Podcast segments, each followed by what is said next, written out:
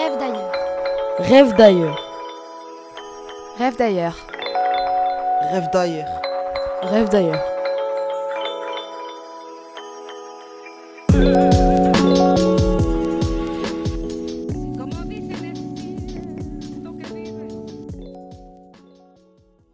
Je m'appelle Abdella et voici mon histoire. J'ai grandi dans une petite campagne près de la ville de Casablanca au Maroc. La misère et la pauvreté régnaient dans mon village. Je fus donc contraint de travailler dès mon jeune âge afin d'aider mes parents à nourrir mes cinq frères et sœurs. En 1963, je vis beaucoup de mes amis immigrés en France pour y travailler. Je compris par la suite que c'était dû à la signature de la Convention franco-marocaine de main-d'œuvre.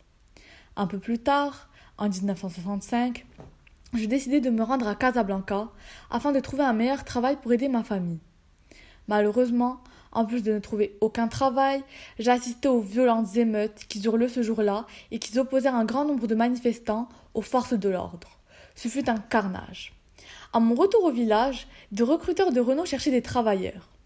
Je décidai donc de me présenter dans l'espoir d'une vie meilleure pour ma femme, notre petite fille, ma famille et moi.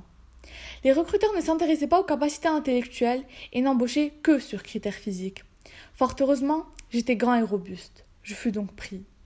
Ils ne me laissèrent qu'une seule journée pour rassembler quelques affaires et faire mes adieux à mes proches.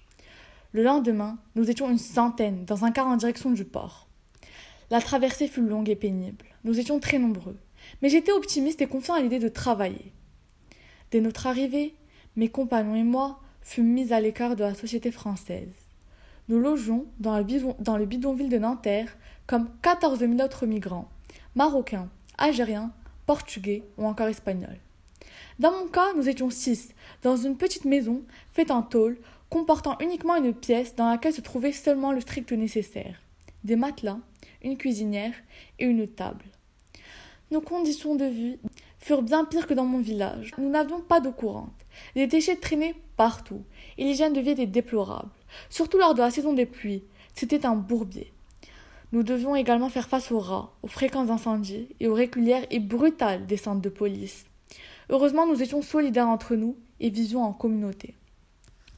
Concernant le travail à l'usine, mes camarades et moi étions assignés à vie au secteur de production les plus durs et aux échelons les plus bas. Je voulais étudier, évoluer et m'intégrer à ce nouveau pays.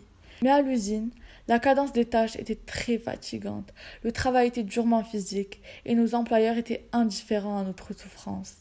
Ces conditions et ce manque d'intérêt envers mes souhaits ne me permirent pas d'étudier. En ce qui concerne le reste des citoyens français, pour la plupart, ils ne m'adressaient pas un regard et étaient froids. Certains de mes amis m'ont même raconté s'être fait agresser et insulter dans la rue. Enfin, l'année 1970 fut une des meilleures pour moi, car après cinq ans, j'ai enfin pu revoir ma femme et ma fille qui, grâce au regroupement familial, ont pu me rejoindre. Rêve d'ailleurs. Rêve d'ailleurs. Rêve d'ailleurs. Rêve d'ailleurs. Rêve d'ailleurs.